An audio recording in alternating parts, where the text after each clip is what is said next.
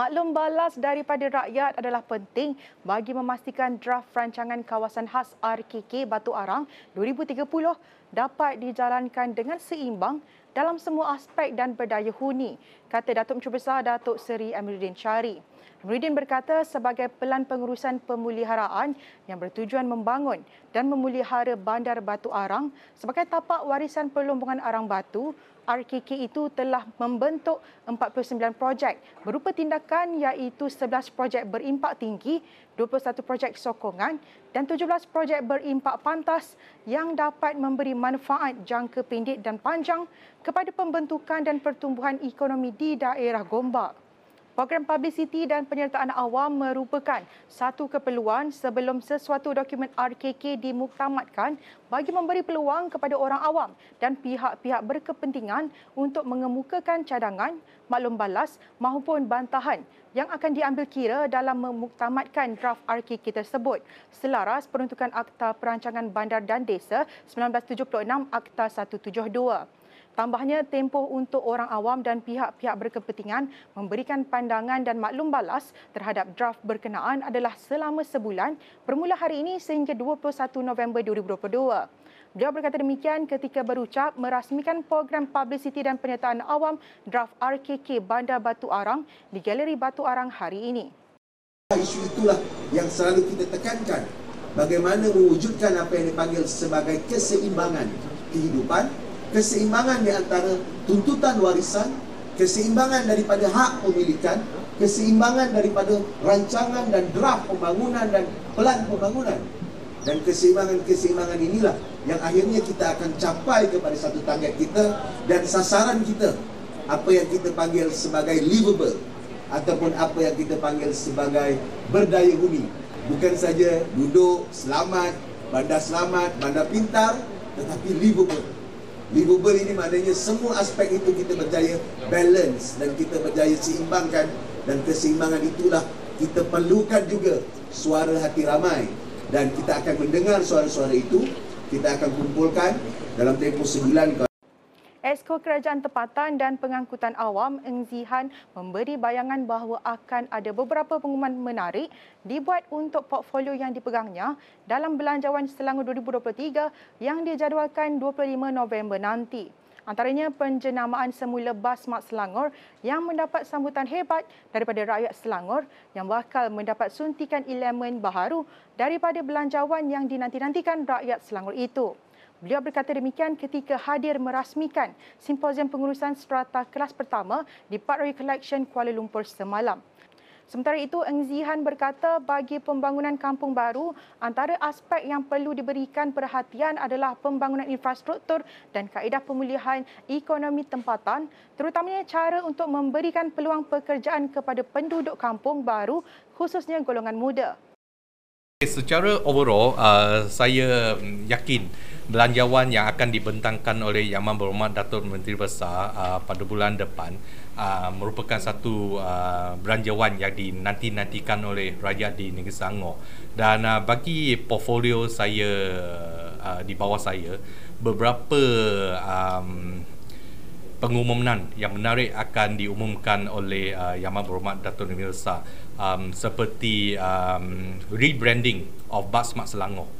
Uh, Bas Mat Selangor yang ni juga saya rasa tibalah masa eh tibalah masa kita untuk uh, inject new elements into perkhidmatan uh, uh, uh, apa tu uh, public transport yang dapat sambutan yang cukup hebat daripada rakyat di Negeri Selangor.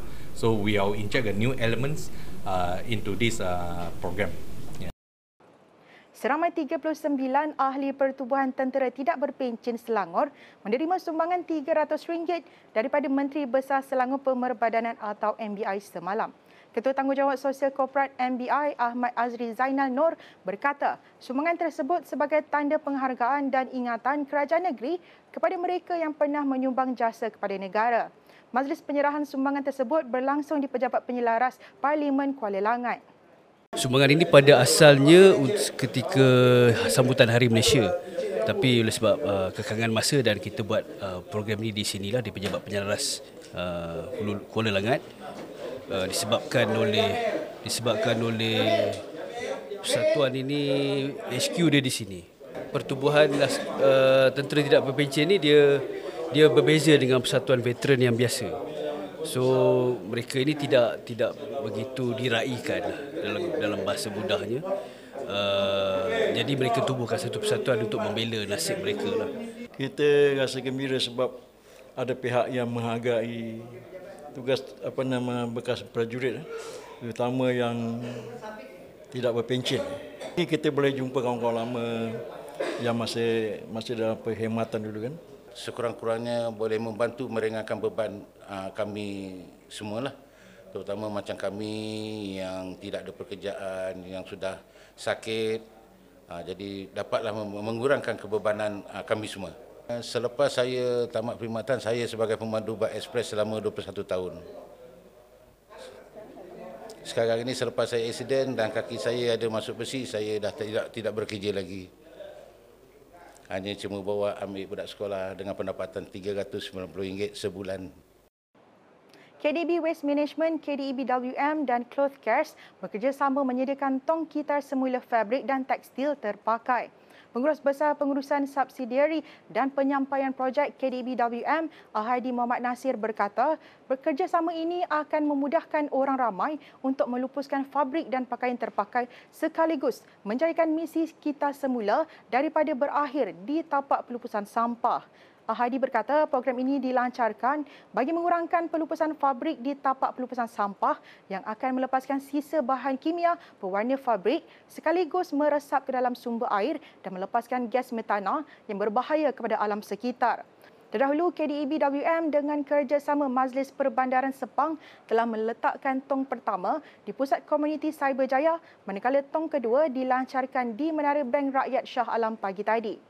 Mengikut statistik tahun 2019, sebanyak 2,000 tan fabrik terpakai dibuang di tapak pelupusan sampah dalam sehari di Malaysia. Uh, program hari ini kita adakan sebenarnya kesinambungan daripada uh, projek-projek kita semula yang kita adakan lah. Cuma bezanya pada hari ini kita fokus kepada uh, fabrik.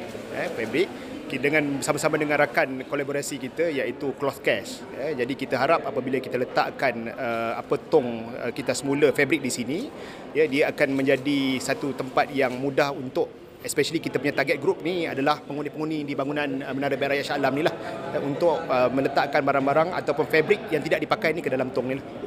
Pengerusi Pakatan Harapan Harapan Datuk Seri Anwar Ibrahim bakal bertanding di kerusi Parlimen Tambun pada pilihan raya umum ke-15 PRU15. Anwar berkata beliau tidak mahu memilih kawasan yang mudah menjamin majoriti, malah sebagai ketua beliau harus berani untuk menawan kerusi Parlimen tersebut.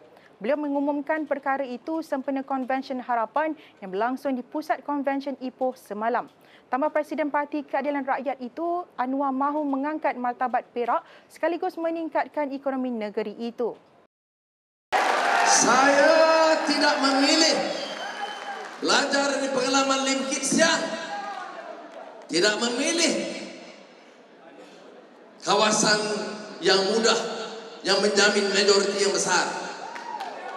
Saya ketua, saya lembaga paling dan berani untuk merepuh dan tawan tambun dalam raya ini.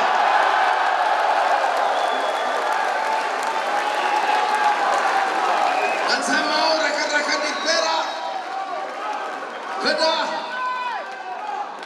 Negeri Sembilan, Melaka, Johor, melihat keyakinan kita. Saya bukan tawan kerusi kita yang mudah, tetapi saya katakan saya mau Perak bersama diangkat martabatnya. Jumlah gaji dan elam Perdana Menteri akan dipotong sekiranya pengerusi Pakatan Harapan-Harapan Datuk Seri Anwar Ibrahim menggalas jawatan itu selepas pilihan raya umum ke-15 PRU15 ini. Tegas Anwar itu merupakan langkah pertama beliau sebelum diperluas kepada barisan kabinet. Beliau berkata demikian ketika berucap sempena Konvensyen Harapan yang berlangsung di Pusat Konvensyen Ipoh semalam. Majlis itu turut menyaksikan Anwar yang juga Presiden Parti Keadilan Rakyat diumum sebagai satu-satunya calon Perdana Menteri sekiranya Harapan berjaya menawan Putrajaya. Saudara bagi mandat, saya ucap terima kasih. Tapi mandat beranwar itu mandat dari rakyat dan saya mesti buktikan pemimpin mesti pegang amanah membela nasib rakyat. Mesti kemukakan contoh yang terbaik. Rakyat hidup susah, derita dengan upah yang rendah.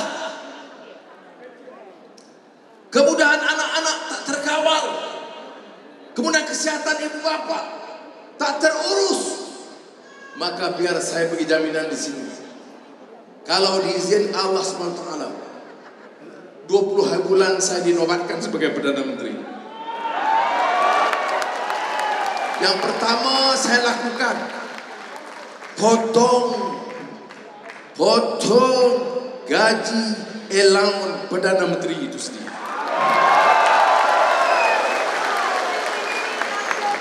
Menteri-menteri saya akan runding kemudian. Tapi untuk Perdana Menteri saya nak bagi tahu. Kalaulah keadaan ekonomi seperti ada sekarang, saya tak sanggup ambil gaji sebagai Menteri. Pakatan Harapan-Harapan akan terus menolak rasuah sekaligus mahu membawa perubahan politik negara, kata Timbalan Pengerusi Harapan Muhammad Sabu. Beliau yang juga Presiden Parti Amanah Negara berkata rakyat harus bangkit menolak Barisan Nasional dan Perikatan Nasional serta mengembalikan mandat kepada harapan untuk mentadbir negara. Tambahnya jika mandat rakyat dikembalikan, harapan akan mentadbir negara memandangkan akta larangan lompat parti sudah dikuatkuasakan.